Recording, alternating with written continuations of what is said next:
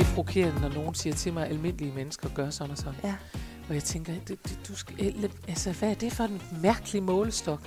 At fordi der er mange, der gør det, så skal alle gøre det. Ja. Og på den måde kan man sige, alt efter hvad du laver, er det jo svært at sige, om du har adgang til din mail. Ja. Det er klart, hvis du sidder 8 timer foran din computer, ja, så kan du svare på mails. Men hvis du, som jeg for eksempel, er på landevejen, ja, så nu har jeg jo Lene ansat af samme årsag, men, ja, ellers så kan du ikke regne med, at du får svar. Men nej, man kan godt.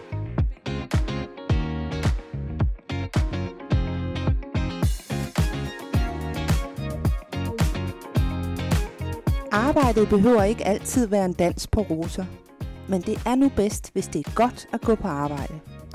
Og her spiller kollegerne en stor rolle. Men hvordan er man lige en god kollega? Det taler vi om i dag i Prøv lige at høre her. Og vi, det er foredragsholder og humørbombe Karen Marie Lillelund, og så mig, journalist Mette Oskar.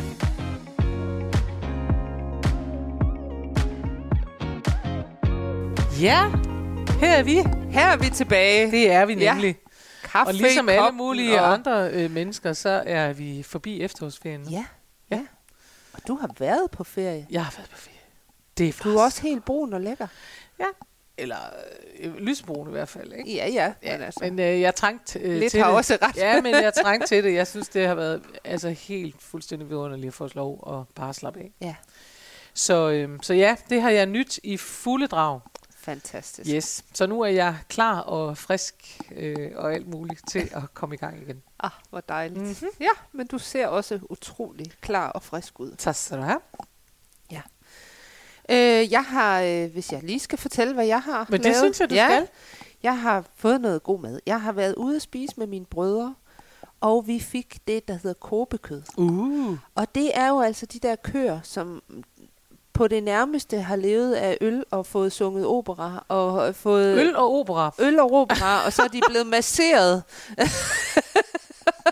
det er rigtig helt vildt. Ja. Altså ja. De har det jo så ualmindeligt godt. Og det var så lækkert. Altså jeg har aldrig smagt noget kød der var så godt. Men det kostede også altså for 100 gram virkelig mange penge. Ja. Over 500 kroner i hvert fald.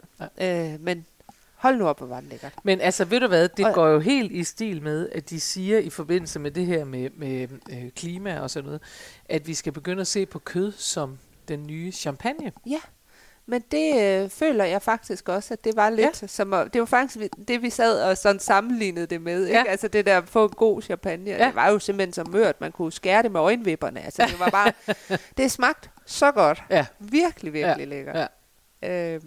Ja. Man behøvede ikke mere end bare sådan et lille stykke kød, så var man virkelig glad. Ja, men altså, så er det jo også. Så det kan anbefales en velmasseret ko. Og det får mig til at tænke, jeg ved ikke, om du nogensinde har set, der er en Netflix-film, som hedder Jiro Dreams of Sushi. Nej. Men det er en dokumentar om den her japaner, som har sådan en sushi-restaurant nede i en undergrund. Og den har fået alle mulige Michelin-stjerner, fordi den er så god. Og der står han nemlig, og hvis man så kommer i lære hos Nero, så skal man have været der 4 år, for at få lov til at lave en æggekage.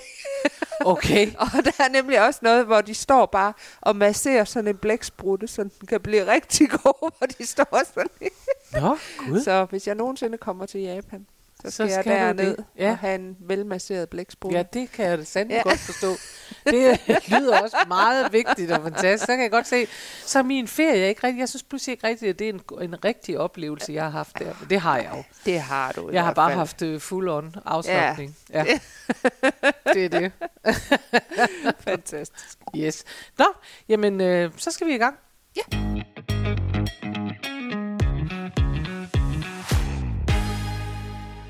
Og nu er vi i gang. Ja. Og du og jeg har jo stol og tryk på, at du har taget et emne med. Jamen, det har jeg også. Det er jo godt. Ja. Jeg nævnte lige sidste gang, at jeg sidder og laver sådan en opgave for en virksomhed. Ja. Og det betyder jo også, at jeg møder ind på et kontor en gang imellem. Og det har jeg tænkt lidt over, fordi at jeg har jo ikke haft sådan kollegaer i mange år, fordi jeg er selvstændig. Ja. Og Og det her, det er sådan et helt nystartet firma, så de er i gang med at indrette, og de skal have storskærme op, og internettet, det driller også lidt. Og der skal bestilles nogle møbler hjem, og kaffemaskinen skal stå et sted, og sådan noget, ikke? Og så har jeg bare sådan, ja, det ved jeg ikke, siddet og observeret lidt. Hvad sker der egentlig, når man starter sådan noget helt nyt op? Ja. Og så kom jeg til at tænke på, hvordan er man egentlig en god kollega i sådan en... I sådan en proces her. Hvad er det, der skal til? Så det vil jeg gerne snakke om. Hvordan er man en god kollega? Hvordan er man en god kollega? Fordi du simpelthen lige pludselig har fået en slags kollega. Ja. Men det er også interessant. Jeg ved ikke, om jeg kan give nogen bud på det, for jeg har nærmest ikke haft kollegaer i 100 år. Nej, men du taler alligevel med rigtig mange, der har kollegaer. Ja, jamen, det gør jeg. Jo, men jeg skal også nok give det et bud, jo. Sådan ja, det er godt. Og noget af det, som jo egentlig, altså, det er jo det, man kommer til at tænke på, når man sidder på et kontor lige pludselig, det er, at mange mennesker er jo enormt meget sammen med de her. Altså, vi er sammen med vores kollegaer i, altså, tit mere, end vi er med familien, ikke? Ja. Det er jo 8 timer om dagen. Ja. Nogen har også noget ved siden af med kollegaerne, ikke? Så det bliver jo også venner og sådan noget, ikke? Altså, mange... Og nogen er jo nærmest gift med deres arbejde. Jamen, det er rigtigt. Ja det er rigtigt. Så det er jo simpelthen så vigtigt, at man... kan være en god kollega, uden man nødvendigvis behøver at være bedste venner med sine kollegaer, men at man kan have et godt kollegialt arbejdsmiljø. Ja, altså det er da vigtigt, at man har det godt, vil jeg sige, når man går på arbejde, og det er jo netop fordi, vi tilbringer så utrolig meget tid der. Ja. Så hvis man ikke har det godt, eller hvis man bare har det ligegyldigt, så er det virkelig spild af liv, synes jeg. Ja. Og jeg taler faktisk ikke om, jeg synes også, det er vigtigt at lige at minde om, at det handler ikke om, at arbejdet altid skal være det, man brænder for som det eneste osv. Det er også fuldstændig i orden at gå på arbejde, fordi at det skal man jo, og man skal tjene til dagen og vejen osv. Men selvom man har det sådan med sit arbejde, at man ikke tænker, jeg drømmer, og det er min største drøm, jeg lever ud her, så skal man stadigvæk sørge for, at det er rart at være der, og inspirerende, og... opmuntrende forhåbentlig også stå til tider, fordi ellers så er det virkelig, synes jeg, spild af liv. Ja, og det er fuldstændig lige meget, hvor du arbejder, og hvad du arbejder med, men at få skabt noget, som gør, at det er rart at gå på arbejde. Yes. Og der er vi jo altså så sociale væsener, som vi er, rigtig afhængige af, at vi godt kan lide at være sammen med vores kollegaer. Ja. At det er mennesker, som vi har det godt med. Ja. Har du så nogle tidligere kolleger, du ser? Du har bakkepigerne selvfølgelig. Ja, jamen, det har jeg selvfølgelig. Og jeg har jo... jeg har da flere fra forskellige arbejdspladser, jeg har været på faktisk, som jeg stadig har forbindelse med. Ja, det har jeg. Men jeg har en erindring om, at jeg altid har haft... gode kolleger og været i nogle lattermilde arbejdsmiljøer. Ja. Det må jeg sige. Altså... Ja. Jeg husker altid tilbage på min tid for mange, mange, mange år siden, og det vil sige, der var jeg i begyndelsen af 20'erne, der var jeg ansat i en ungdomsklub i Gellerupparken. Ja. Det var dengang, der var noget, der hed Sociale Klub, og det blev afskaffet, og det var dårligt, at det blev dem, det gjorde det. Der var forskel på, om det var en fritidsklub, eller en socialklub, eller hvad det var, og i Gellerupparken var det naturligvis en socialklub, fordi man var opmærksom på allerede på det tidspunkt, at der var problemer. På det tidspunkt, hvor jeg var derude, der var der 80% indbyggere i Gellerupparken med anden etnisk baggrund. Og det vil sige, der var mange mennesker, der ikke der bare ikke var integreret endnu og sådan noget. Og der havde vi sådan en klub der for børn, og hvad var de? De var en 14, og så havde vi en seniorklub også, så de var 14 op til 25. Ja. Det er simpelthen en af de sjoveste arbejdspladser, jeg har været på. Det er også en af de mest udfordrende, fordi en gang imellem var de jo nogle bøller, de der, så kom de, og så havde de pludselig en kniv med, og så skulle man stå og styre det, og sådan noget. Men der var noget, altså det var bare sjovt, også fordi de mennesker, der arbejdede, der var virkelig nogle gode kolleger på den måde, at de bakkede op om en, og de var også drevet af noget. Ja. Man kunne mærke, at de var drevet af noget. Og det, jeg tror, det var det. Der var simpelthen nogle af dem, de var virkelig drevet. Vi var alle sammen drevet af det der. Vi ville gerne have de der unger, de skulle ud og have det godt. Og der var ikke så meget regler, og nu skal vi også, og det jeg forestiller mig, man kan have som socialrådgiver, vi skal også bedømme og evaluere og gøre ved. Det skulle vi ikke. Vi skulle bare vi skulle snakke med dem, vi skulle, få dem til at lave et eller andet med hænderne, så man kunne komme til at snakke med dem og sige, hvordan går det egentlig i skolen og sådan noget. Altså det var bare, det var super tilfredsstillende, det kan jeg godt sige. Det var en virkelig, virkelig fed arbejdsplads. Ja, og ikke mindst fordi der var nogle virkelig gode kollegaer. Ja, nemlig. Meget forskellige, men meget gode til at være sammen og have det sjovt. Ja. Og det er bare super vigtigt. Ja, det er det. Jamen, jeg har også nogen, jeg stadigvæk ser sådan af gamle kollegaer. Ja. Og det er jo, det, tænker jeg, er et tegn på, at så har det været gode kollegaer også, mens det stod på. Jamen, det er rigtigt. Ja. Det er rigtigt. Det er ikke altid, at det, at man har en god kollega, er det samme som, at der er et godt kollegialt sammenhold. Nej. Og måske er det derfor, at man kan sige, at man skal forholde sig til, hvordan er man en god kollega? Ikke en god ven, men en god kollega. En god kollega, og det er på jobbet. Ja, fordi man kan sige, der er jo forskel på, man kan jo sagtens blive venner med en eller to, men det kan i virkeligheden også give bagslag for selve kollegasammenholdet. Ja, men nu har Google jo fortalt mig, hvordan man så er en god kollega. Nå, godt. Ja. Jamen altså, godt kom med det. Og jeg er sikker på, at det ikke er noget, der overrasker dig, men lad os lige tage det med alligevel. Ja. Jeg har simpelthen fundet en artikel, der hedder noget så stort som The Art of Being a Great Coworker.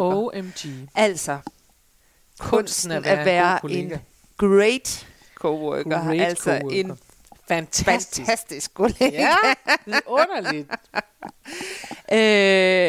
En af de ting, man skal gøre, det er, at man skal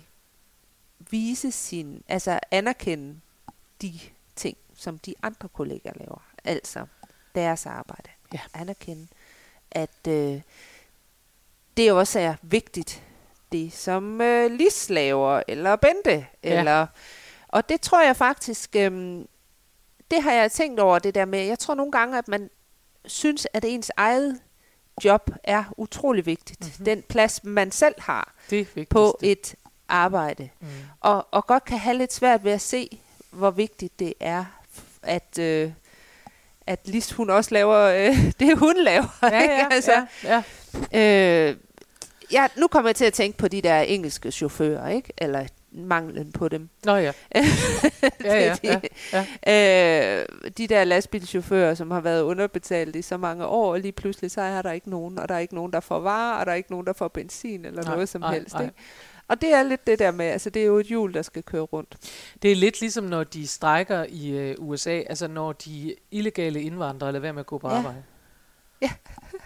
Og det siger jo noget, at det er de illegale indvandrere, der lader være med at gå på arbejde. De er altså også illegalt ansat på en eller anden side. I det øjeblik, at de holder op med at gå på arbejde, så bliver det pludselig åbenlyst, at så kan restauranterne ikke holde åbne, og så bliver der ikke gjort rent nogen steder, og så er der alt muligt. Altså, hvor man tænker, det er jo, at det har de gjort, tror jeg nok, så nogle gange. Også et forsøg på at sige, at der ikke bare er mulighed for, at vi bare gør os legale så. Ja. Altså, fordi der er behov for os. Ja, fuldstændig, der er behov for os. Ja. Så spørgsmål om, og der tænker jeg også, altså, jeg tænker, da jeg var i Sleroseforeningen, altså der var virkelig en god, der var god stil. Ja. Altså det var for det første, at man, når man gik til frokost, og det elskede jeg, alle skulle gå til frokost samtidig. Det var så meget tidligt, det var 11:30, men man gik til frokost 11:30, alle sammen. Ja. Og når man så kom ned i kantinen, så startede man ved bord 1, og så fyldte man op. Så man satte sig ikke sammen med de samme. Man sad simpelthen, hvis jeg satte mig her ved bord 1, og så den, der kom næste ind, skulle sætte sig ved siden af mig. Så man hele tiden, sad ved siden af en ny, eller ikke altid, men altså, at man fyldte simpelthen op. Hvor mange var I ansat i alt? Jamen, vi har nok været 40 dengang jeg var der, eller sådan 30-40 stykker, eller sådan noget, ikke? Og det synes jeg bare var sådan en rigtig god måde at gøre det. Og så var der en rigtig god tradition også for, at man var taknemmelig og sagde, du ved, tak for mad til kantinedamen. Og Men det der med at anerkende de andres arbejde og så videre, det er jo også en del af det at være, altså vi ved jo godt, det har vi også nævnt før, det er jo sådan et klassisk, at man ved, man bliver i bedre humør af at komplimentere mennesker. Så man bliver også i bedre humør af at rose folk. Ja. Og måden, man anerkender, at nogen laver noget på, det er jo også ved at sige, ej, hvor godt, fedt, at du har styr på det der, eller godt, vi kunne simpelthen ikke undvære dig, Lise, fordi du kan jo lige det, jeg ikke kan, eller sådan noget der, ikke? Altså, det gør faktisk også, det gør ikke bare den anden glad, det gør også en selv glad. Det ved vi godt, ikke? Det er rigtigt. Men kan det blive for meget, tænker jeg? Ja, fordi jeg kan nemlig huske, at jeg engang, det var så et andet sted, havde en chef, som var, hun roste simpelthen hele tiden. Ja. Altså, og roste alle for nærmest, at de mødte op på arbejde, du ved. Altså, så, hvor jeg tænkte sådan, ja, kan vi skrue ned for det? Ja. Ja. Men jeg tror, det er fordi, at det er, det kommer også an på, hvad det er for en slags, det er jo fordi, det altid helst skal virke, som om man mener det. Ja. Og man kan sige, ros er jo, det er jo også derfor, jeg får selv røde knopper og sådan noget, så kan I give hinanden en high five, og jeg tænker, jamen det vil jeg aldrig nogensinde gøre naturligt. Jeg vil aldrig give folk en high five naturligt, fordi jeg ikke dyrker særlig meget sport, og det er der, det kommer fra osv. Ja. Så jeg vil sige, fedt nok, og jeg skriver jo tit til assistent Lene, hvis der er et eller andet, hun har løst, eller et eller andet, hvor hun har gjort. Hun siger enormt tit, jamen det er jo bare mit arbejde, og jeg siger til hende, du er en kæmpe stjerne, det er fandme fedt, og sådan noget, ikke? Og det er så det, jeg gør. Jeg siger sådan, jeg tror, det er vigtigt, at man finder ud af, hvad man selv gør. Der er jo også nogen, der aldrig vil bruge udtrykket, du er en kæmpe stjerne, så vil de sige noget andet, så vil de sige, for det er godt, det er virkelig godt arbejde, du har lavet her, og så vil det se anderledes ud. Jeg tror, det er vigtigt, at det ikke bliver noget. Jeg tror, det er vigtigt, at det ikke bliver sådan noget kunstigt noget, men at man, jeg tror, at man skal måske kan øve sig i netop at være opmærksom på at sige, det her var ikke gået uden sådan og sådan, ikke? Ja. Og så rose folk for det, for ellers har du da ret, det kan da også godt blive lige i overkanten, hvis man hele tiden, du kom på arbejde, hvor er det flot, tak, hvor er det flot, wow. Man kunne selvfølgelig prøve at se, hvordan det gik en uge, hvis man, godt. Så er der en ny ting, man også skal, og det er, at man skal svare hurtigt, når ens kollega henvender sig, enten på e-mail, eller har en opgave, de skal hjælpe til. Hvad vil du gerne spørge om? Du kan svare med det samme. Ja, præcis. Ja, men så... Nå, så hvis, skal man det alligevel skal man, for at være en god kollega? Det skal man for at være en god kollega. Nå. Ja, der kan man bare se. Og det er sådan lidt... Altså, jeg synes... det er jo for at undgå selvfølgelig, at der er en eller anden opgave, der strander hos en anden, fordi man ikke kan få svar. Jeg tænker dog også, at vi har jo også tidligere snakket om det der med, at man skal passe på ikke bare at svare på sine mails hele tiden.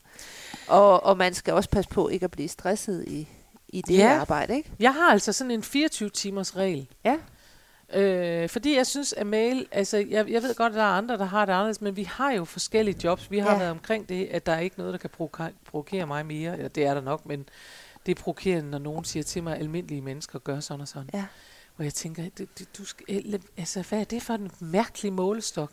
At fordi der er mange, der gør det, så skal alle gøre det. Ja. Og på den måde kan man sige, alt efter hvad du laver, er det jo svært at sige, om du har adgang til din mail. Ja. Det er klart, hvis du sidder 8 timer foran din computer, så kan du svare på mails. Men hvis du, som jeg for eksempel, er på landevejen, så nu har jeg jo Lene ansat af samme årsag, men, ellers så kan du ikke regne med, at du får svar. Men man kan godt... bede mennesker om, ligesom man i gamle dage tjekkede sin postkasse, så synes jeg godt, man kan forvente, at vi tjekker mails 1 gang om dagen. Ja.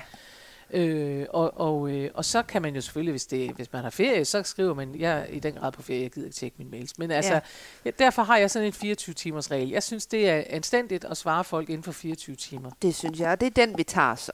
Ja. Vi overruler Google og the art of Google, fordi i denne podcast bestemmer vi. Nemlig. Så er der en, og den snakkede vi også om i sidste uge faktisk. Den hedder, at man skal holde sig for god til at sladre og brokke sig. Ja. Og det ved vi jo godt, fordi at det er gift for arbejdspladsen. Det lærte vi sidste uge. Ja. Vær ydmyg. Hvad siger du til den? Det viner i tandhalsen, jeg kan ikke holde det ud. Fortæl mig om det. Jamen det er fordi, jeg synes det er, jeg ved godt, jeg er jo sådan set med på det, og jeg er sådan set også enig. Men jeg hader ordet ydmyg, fordi jeg synes, jeg synes det er så, altså... Og det er faktisk det ord, de bruger, fordi de bruger humble. Der er ikke andre, ord, vi kan bruge i stedet for. Og jeg vil hellere bruge... Ja. Altså ydmyg, Jeg synes ydmyg er rigtigt. Jeg synes også, det er sådan noget, vi lægger på hovedet af folk, der går efter det, de gerne vil. Ej, nu skal man også huske at være ydmyg. Man tænker, men der er jo aldrig nogen, der har gjort noget stort. Altså jeg tror, hvis man har... Ja, altså lad os tage en af mine idoler, Serena Williams, som, fordi jeg der ikke ved det, er en meget, meget dygtig tennisspiller, og først og fremmest har været det. Tænk... Jeg tror, med alt, hvad hun har været udsat for, hun er sort, hun har været udsat for så voldsom racisme, som man tror, det er løgn i vore dage, og så videre. Og hun har været udsat for de grimmeste ting, fordi hun er en stor, stærk dame, og de har kaldt hende, og de har tegnet hende som abe, og de har gjort verdens ting. Og hun har været i en årrække verdens bedste kvindelige tennisspiller, og hun har været med til at reformere sporten. Ja. Ærligt talt, hvis man sagde til hende, nu skal du også være lidt ydmyg, så vil jeg sige, gider du ikke bare at pakke dig? Ja. Hun har brugt al sin... Hun skal ikke være ydmyg. Nej. Hun skal være taknemmelig for, hvad hun er blevet givet, men det er noget andet. Ja. Ydmyg, jeg bryder mig simpelthen ikke om det. Nej. Og jeg kan sikkert nok godt skældes med nogle af vores lyttere, men jeg bryder mig ikke om det, fordi jeg synes, det er sådan lidt... Hvad er det, skal underdanig? Det lyder for mig underdanig. Det lyder... Ja, og jeg tror selvfølgelig ikke, det er det, de mener, men ja, det er rigtigt. Det er et ord, der skurer. Det skurer i en tid, hvor man synes, vi skal være ligeværdige. Ja. Fordi det går imod ligeværdigheden, og det er derfor, jeg er helt med på, at man skal være taknemmelig. Og jeg kan meget bedre lide taknemmelig, fordi med taknemmelighed følger en ydmyghed, men ikke en ydmyghed i forhold til andre mennesker. En ydmyghed i forhold til skaberværket, om du vil. Og det behøver ikke at betyde, igen, det er ikke religiøst, det er bare et spørgsmål om at sige, en ydmyghed, der betyder, at du ved, der er noget, der er større end dig. Og jeg tænker, at det, de mener her, det er også det der med en ydmyghed, hvis vi nu skal finde et andet. Og altså, en erkendelse af, at der er nogle opgaver, du ikke selv kan løse. Ja. Altså en erkendelse af, at der er faktisk nogen, der er bedre til at lave regnskab end dig. Ja.